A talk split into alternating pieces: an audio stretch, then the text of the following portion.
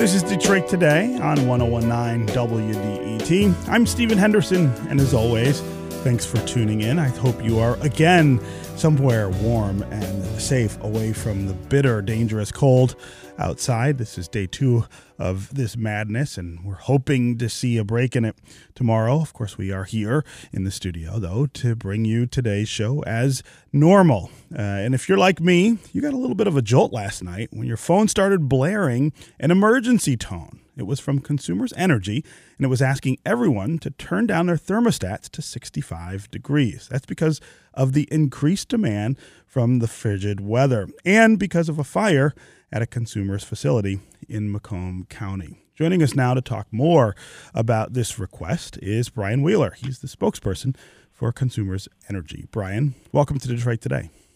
Thanks. Good morning to you. So let's start with what happened to cause this. Why did we get this alert last night? Yeah, absolutely. So yeah, the state the state government did send out the, that alert to folks across the state, across the Lower Peninsula last night. Uh, it's a combination of things. We know it's cold, and so obviously on colder days like uh, like today and yesterday, that does uh, often lead more people to be using natural gas to heat their homes. Uh, we were prepared for that, but what, what, what we weren't prepared for was there was a fire that broke out in Macomb County at uh, a compressor station, a place where we we store natural gas, and so uh, because of that fire, that station became um, inoperable, and we weren't able to produce or provide natural gas to customers that was stored in the fields there. So at this point, we do have a reduction in available natural gas for our customers, and that's why we're asking folks right now to take steps to not not be unsafe, but but if you can take steps to reduce your natural gas usage in your home or your business, that can provide a lot of benefits to everybody. So, so this alert went to everyone though, and it included uh, DTE customers. Uh, talk about the relationship between a, a, company like Consumers and a company like DTE. DTE is saying, yeah, you ought to lower your thermostat as well. Why? Why would that be true if there are two different supplies? Right. Yeah, and and there are other uh, other suppliers in the state of Michigan as well. Uh, the state did send out the alert to all Lower Peninsula residents. Um, even if you are not a Consumers Energy customer, it would be helpful to reduce your usage a little bit today if you can too. Um, the idea is that um, we are we do have gas that's flowing into the state through pipelines uh, through our system uh, that go to our customers, and we're using those pipelines today too to get more gas into the state. Um, however, if we can reduce the overall need, whether it's for a DTE customer, Consumers Energy, or anybody else, that's going to leave a little bit more uh, in the system. That's going to help uh, help us out in particular as we get through the process of getting this one particular ray compressor station back online. Mm-hmm. I also want to ask you about the availability of of natural gas and the infrastructure that we have for storing it and, and providing it to people. Is this a sign that we're not investing enough in that infrastructure or that companies like consumers are not putting enough money into that? Well, you know, we're we're obviously today trying to figure out first what happened with this one particular compressor station, what caused the fire in question, uh, and we'll be looking back at, at our our system. Uh, the, the Michigan Public Service Commission regulates utilities like us here in Michigan, and they'll be, I'm sure they'll be looking at, at what happened here and making sure that the, the right system's in place. Um, the good news was that at the start of the day yesterday, even as the as, as we were bracing for this, this historic and record cold weather, uh, we were prepared. We we have we have a system in place that was going to get all the uh, all the heating needs served for all the, the homes and businesses that we serve. And we serve 1.8 million homes and businesses across the state. So there's a lot of folks who are relying on us. Um, but un- unfortunately, this fire really did cause uh, an unexpected situation. It caused a problem that we're, we're still dealing with today. Um, we know it's a major inconvenience for a lot of people. It's a it's a cold day, and so you know we never want to be in a situation where we're telling people not to use your furnaces to, to warm your houses. But if there are those those less critical things you can do, that's where the, the real benefit's going to come into effect. And and if you think about the weather trends, uh, we're we're seeing more and more of this kind of extreme weather. Uh, doesn't that raise also the same question about our investment in infrastructure and technology to be able to avoid this kind of mishap? If if there's a fire in one facility, should there be other backups? Uh, are, are, those the kind of discussions you're having at consumers? Yeah, uh, and and the, the questions and the, the the issues you're raising certainly aren't unique to this week. It's our job to be prepared. It's our job to, to serve people so that they don't have to worry that they're going to have the, the natural gas they need or the electricity they need in, on those hot summer days. we do we do see those extreme situations pop up when it comes to uh, the weather and whether it's cold in the winter, hot in the summer. Um, our, our job is to do what's what's right to be prepared. So I've seen on social media a fair amount of pushback to this. People saying, "Oh my goodness, I'm not going to lower my thermostat. I'm not going to put myself at risk or my pets or whatever in my house."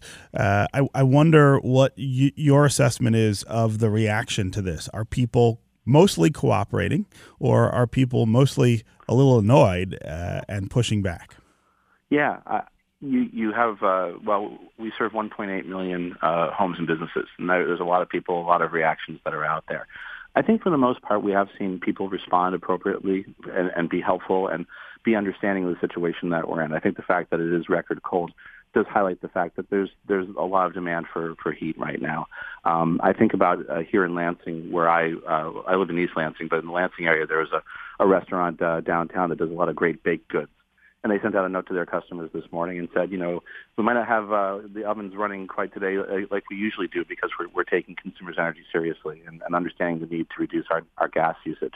And the, so they said to our customers, we hope that you appreciate and can be patient with us as we you know, get through these next couple of days. Um, it's it's an inconvenience, and, and we, we certainly appreciate people's patience and, and understand that there's a little bit of grumbling there as, as they get the, the request to turn down the thermostat a little bit. Um, but in my home right now, I've got the I've got the thermostat set to 62 degrees, and I've got my I've got my uh, my socks on, and I feel comfortable enough. It's a, it's a little bit little bit different than what I would do normally, but um, this is this is what we're trying to do to get through uh, today and tomorrow. So so the weather is supposed to break tomorrow a little bit. It'll break further on on Saturday. Uh, how soon do you believe that that you'll be able to to not be worried about the supply of natural gas? Right, and and we'll be providing updates to the day today and tomorrow. At this point, we're asking people to be prepared to to reduce their natural gas usage through tomorrow, through Friday.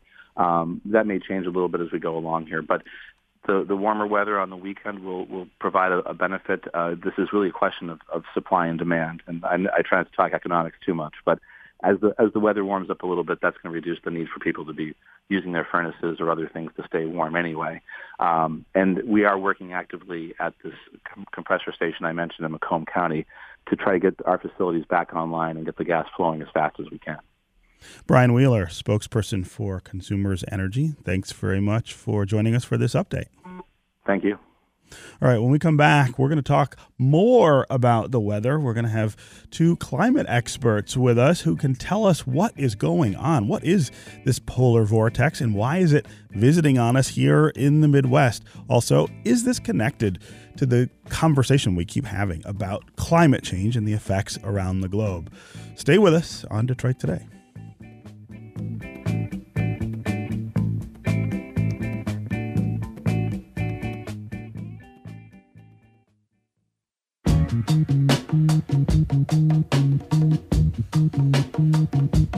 You're listening to Detroit Today on 1019 WDET. I'm Stephen Henderson, and as always, I'm really glad you've joined us. It's so cold outside that, well, you finished the line. But you know what I'm saying? It's colder than it has been in 25 years here in Southeast Michigan. Bitterly, dangerously cold, and everybody is talking about it.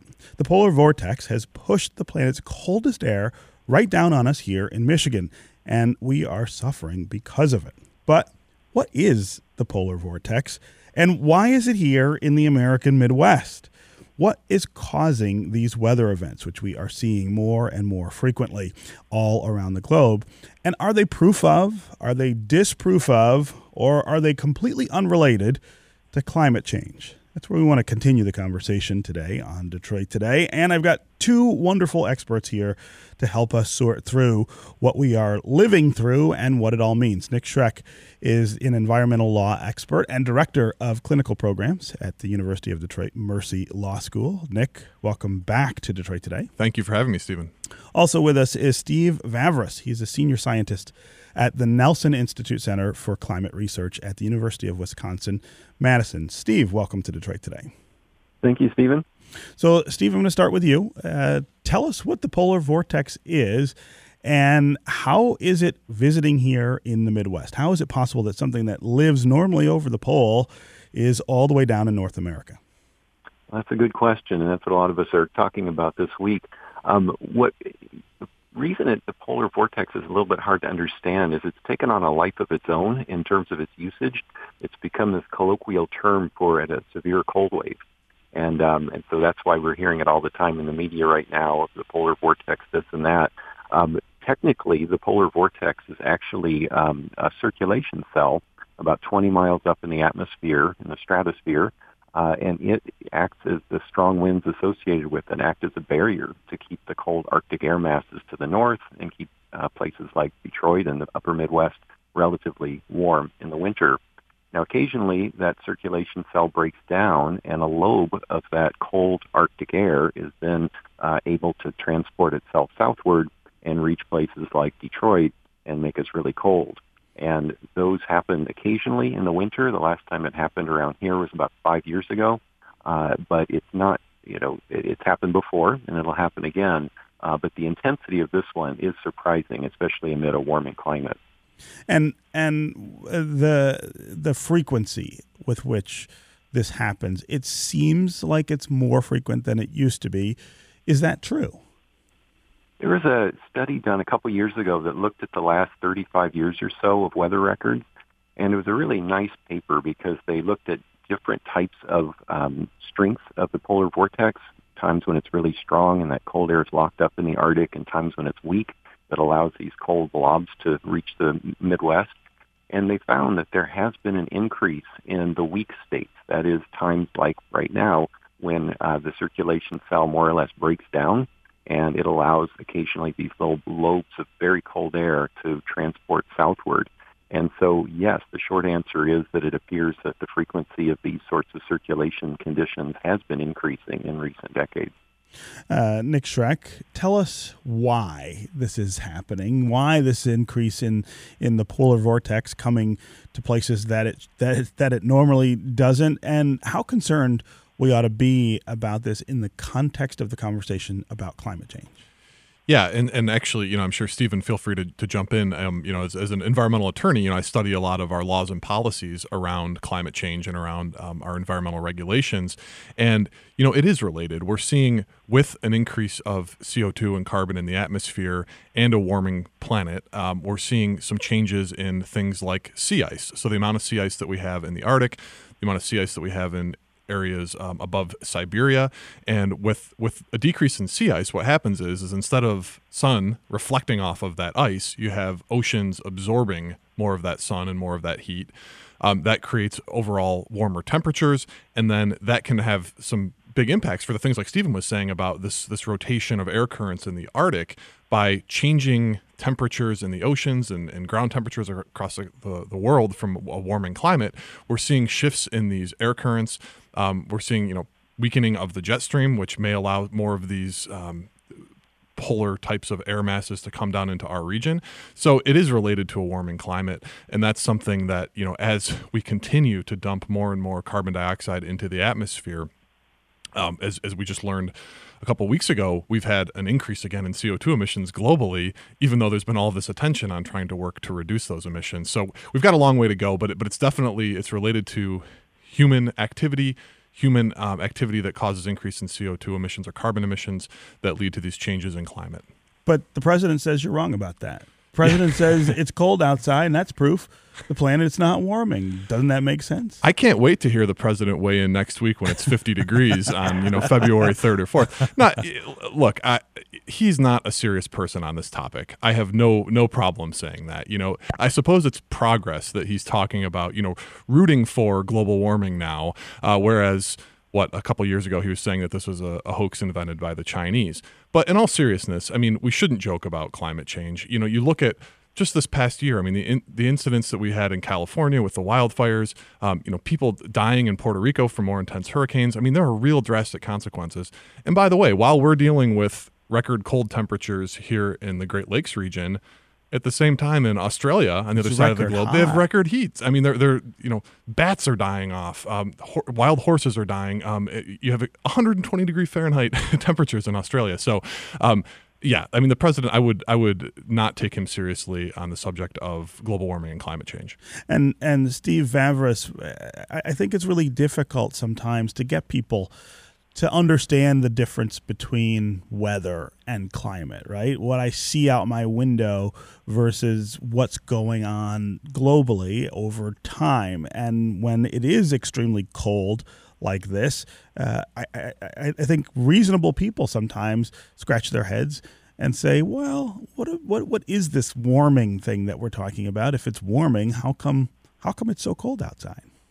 Right. Well, the easy way to dispel that issue is uh, just to look at a, a global weather map of temperature anomalies. Even if you look at it right now, you'll see that even though the middle of the North America is very cold, uh, most of the rest of the world is quite warm, as Nick said. I mean, Australia is having record heat, but not just there. If you look at a kind of a red-blue map of temperature anomalies right now, you'll see a lot more red around the world indicating above normal temperatures. And when we had that really cold winter five years ago, uh, another one of these cold waves, the same thing. There was this little island of blue of cold air in the middle of the country, middle of North America, but the rest of the world was warm. Uh, but this issue of weather versus climate is really important because it's understandable. If you're in the middle of minus 20 degree air, it's hard to be feel immediately too concerned about a warming climate. But a distinction can be made between the two uh, using the analogy of a person's mood versus a person's personality. Hmm. Climate is like a person's personality, how they normally are, what you expect in the long term. But the weather is like a person's mood. Uh, a, a laid-back person can occasionally lose their temper unexpectedly uh, in the short term. And so these sorts of fluctuations, sometimes counterintuitive fluctuations, like a cold spell in the midst of a warming climate, can be thought of in that same sort of way. Uh, this is Detroit Today on 1019 WDET. I'm Stephen Henderson, and my guests are Nick Schroeck, an environmental law expert and director of clinical programs at the University of Detroit Mercy Law School. Also with us is Steve Vavrus. He's a senior scientist at the Nelson Institute Center for Climate Research at the University of Wisconsin Madison. We're talking about this bitter, bitter, dangerous cold that we are living through here in southeast Michigan and all across the Midwest. It's caused by the polar vortex. We're talking about what the polar vortex is, why it's here in the Midwest instead of over the pole, and how frequently that's happening, uh, how all of that is related to the idea of the climate changing on the globe, not just here, but everywhere. If you want to join the conversation, give us a call and tell us what you make of all this crazy weather we're seeing. Uh, do you worry about its effect on your car or plants in your garden or on the roads we all drive? And what are your questions or concerns? About climate change and the effects that it's going to have on our region. As always, the number on the phones here is 313 577 1019. That's 313 577 1019. You can also go to the WDET Facebook page and put comments there, or you can go to Twitter and hashtag Detroit Today, and we will try to work you into the conversation. Let's start with Ed in Detroit. Ed, what's on your mind? Uh, understanding that the northern uh, polar region uh, is a fairly large body of water, and for most of human time, it's been covered with ice. And the southern polar region is a fairly large continent, also covered with ice. Uh, and I think there are probably some differences in weather behavior between the two.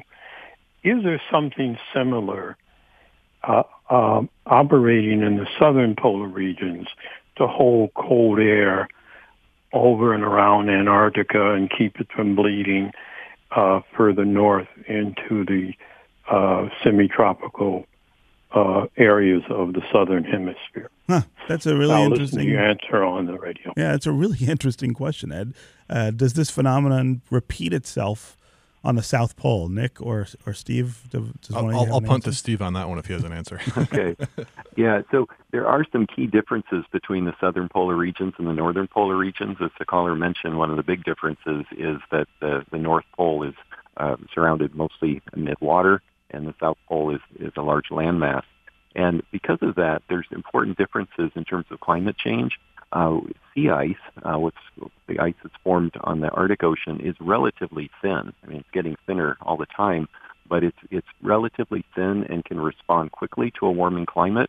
Uh, the ice can um, melt back and absorb more sunlight as it does so, and so that's the reason why we're seeing such rapid warming in the Arctic today over the last few decades.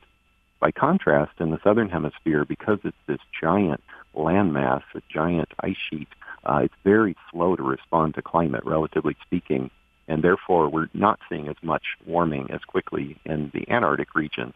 Now that said, the weather circulation cells do exist in both hemispheres, and in fact, in the southern hemisphere, where the temperatures are even colder in the north uh, south pole region than in the Arctic, you get even stronger westerly winds. So they're so-called roaring 40s that exist around 40 degrees latitude south, and that does a really effective job of usually locking in that cold polar air to the south, uh, toward the South Pole. Um, but the same circulation cells exist, and occasionally there are breakdowns in the roaring 40s, allowing some Antarctic air to uh, creep into the middle latitudes of the southern hemisphere. And and uh, these things that you're talking about are the normal conditions how reliable uh, should we think those normalities are at this point, right? Uh, the things that we have come to expect uh, from weather around the globe uh, and these forces that, that keep that those things happening, are they really breaking down in a fundamental way, or are these just kind of anomalies that, that, that crop up? Well, we are getting into uncharted territory in terms of our level of uh, carbon emissions and carbon dioxide uh, concentrations in the atmosphere. And we are seeing changes, especially in the Arctic, that we haven't seen in a very long time. So uh, in that sense, things are very different. However, it's still cold in the Arctic, and, and that's not going to change, um, even though it's not as cold. Uh, and so these circulation cells, like the polar vortex, like we talked about before, will still exist, and there still will be ice and snow up in the Arctic, uh, but they, it will moderate. And so we, we need to kind of keep an open mind that um, the conditions that we've gotten used to are changing, and that we need to be aware and, and realize that there may be some, some jumps potentially in the climate system, according to the geologic record, where the climate system uh, doesn't just change gradually and warm slowly, it can actually jump into a, a different state. Hmm. Yeah, and I would I would say that with when we have these extreme weather events, whether it's extreme cold or extreme heat, that always gets a lot of attention. But you know, people here in, in Michigan and in, in, the Great Lakes region, you know, think about what our winter was like way back in December. Okay, we didn't have snow. We had above normal it temperatures. It was, yeah. It was. I was walking around all over the city without much trouble. People around the scooters uh, zipping around, um, and and and so we, we we tend to focus on these extreme weather events because they they literally hit you in the face when you walk out the door. Um, but we have to pay attention that you know our winters have been getting shorter. Um, we're, we're seeing our, our colder weather start later in the season, um, certainly here in Michigan. And so you know we have to keep all of this in perspective. That when you have these interruptions, these events that happen that really grab your attention, we need to continue to pay attention to these long term trends. We need to continue to pay attention to the overall warming of the, the global temperatures because that will have these long term effects. So, while again, it's extreme bitter cold and we're focusing on that today, um, you know, we have to look at it. Our, our, our, seasons are starting to shift. We're starting to see changes in migratory patterns for migratory birds and animals because they're adjusting to these changing seasons. So, the, you know, it, it, may be this this new normal, but I think, um, as, as Steve said, we're, we're evolving and we have to just kind of keep paying close attention to how these shifts will happen over time. What about uh, people who say, the planet has warmed and cooled several times over its lifetime, and mostly it's done so without human beings even being here. Uh, is this more about the planet doing what it normally does and us reacting to it in a way that no species before us probably could? Or is it really about our behavior and our driving of that climate change? Uh, and and even if it is, let's say uh, that there's no question about this being uh, a result of human activity, don't we have uh, the ability as humans to to fix it? No matter no matter how much we damage the climate on the planet, can't we figure out a way to to make it tolerable for us to to be here? Well, the the thing to think about is, um, of course, we could we could look at the dinosaurs, um, you know, and we we've got fossil records going back to see these mass extinctions over time. There's been several of them um, since the time the Earth was formed, and um, you know, I personally don't want to be responsible for the exacerbating the next great extinction, um, and and for you know children and grandchildren. Um, you know, we're talking about in a relatively short amount of time, we need to make drastic changes to the amount of carbon emissions um, we're, we're, releasing into the atmosphere um, because it is it is unprecedented. You know, you go back and you look at the the record of ice when they take ice core samples from the Arctic, and you can see the level of carbon in the atmosphere.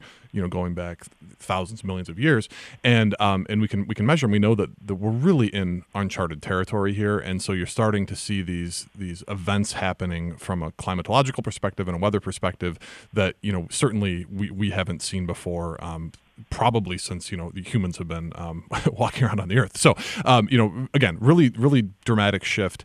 And as far as innovating our way out of it, um, I mean, yes, we need to make some drastic steps in terms of technology advancements, but we already know today that the best thing we can do is reduce our carbon emissions, and there's strategies to do that by shifting to renewable energy sources, um, by moving more towards electric vehicles. I mean, there's there's solutions out there today on the shelf that we can we can take and use um, to hopefully slow this catastrophic change of, of the climate. Yeah. Uh, Steve Vavrus, uh, what do you say to people who say, hmm, the planet does this all the time, and it's not more significant because we're here for this change this time than it has been throughout the planet's history. Yeah, and I, I hear that uh, argument a lot, and to that I would say that we we do understand a lot about why the climate has changed in the past. We know very definitely there are certain mechanisms that cause the climate to change, but they operate on very long time scales. One of the most common ones that dictates the timing of glacial, interglacial climates happen on the time scale of tens of thousands of years. What we're, we're seeing today is an incredibly fast rate of change. And that's so important. The faster the rate of climate change, the more difficult it is to cope with it. And then secondly, I would say that the past record that shows these dramatic temperature differences from today, like the warmth of the dinosaur era, is proof that the climate system can change really, really drastically.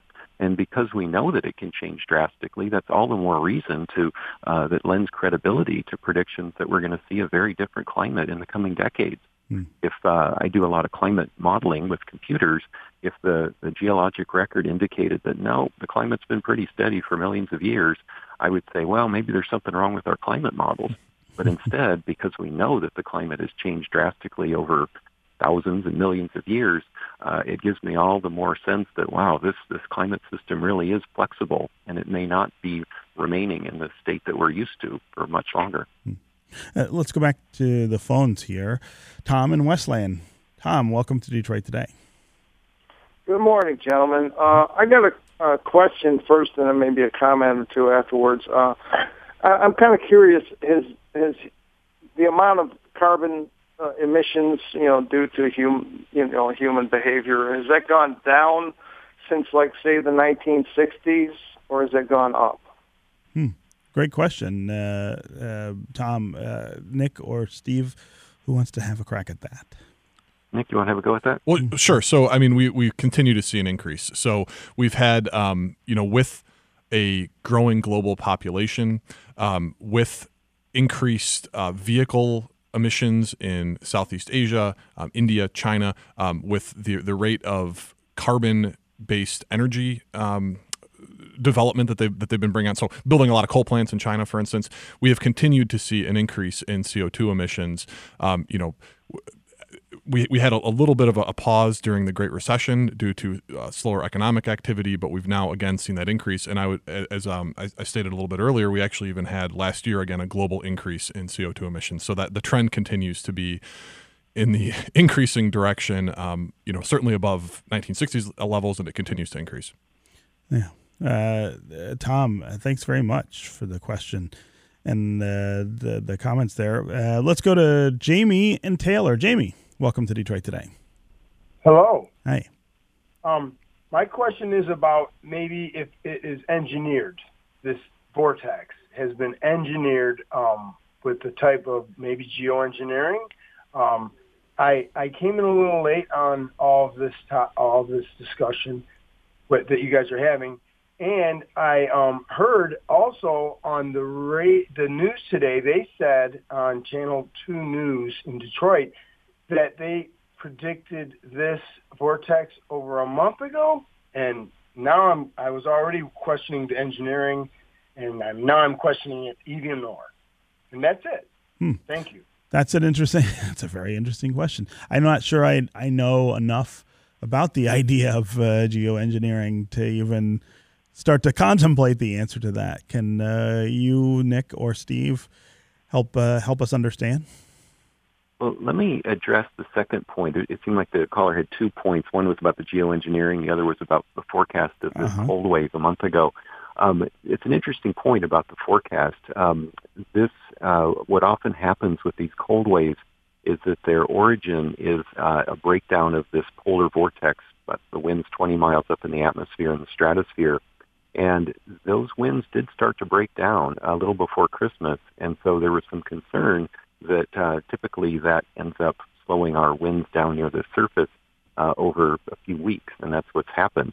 So there was concern raised at that time that somebody somewhere in the northern hemisphere could get a big cold wave because of that. But at that time, it was very unclear, really impossible to predict exactly when and where, who would get hit. Um, it turns out it happened to me the Midwest. Uh, it could have been Europe. It could have been Asia. Uh, but anyway, yeah, the caller is very uh, astute to point that out. Uh, in terms of geoengineering, that's sort of a separate question. That's more of a climate-related one uh, things that we might be able to do to slow down the warming in the atmosphere. It's a very controversial subject. Nick may have more to say on the policy aspect of it. Uh, meteorologically, one of the risks of it is that we probably don't understand the climate system enough to know exactly what engineering tasks would need to be done in order to have uh, favorable impacts on the climate system without bad side effects. Mm-hmm. And a lot of research that's been done to this to date has shown that you can engine, geoengineer your way out of some of the warming trends, but a side effect of that is you disrupt precipitation patterns around the world. So the last thing we want is to moderate the temperature a bit, but end up having more severe droughts over much of the world.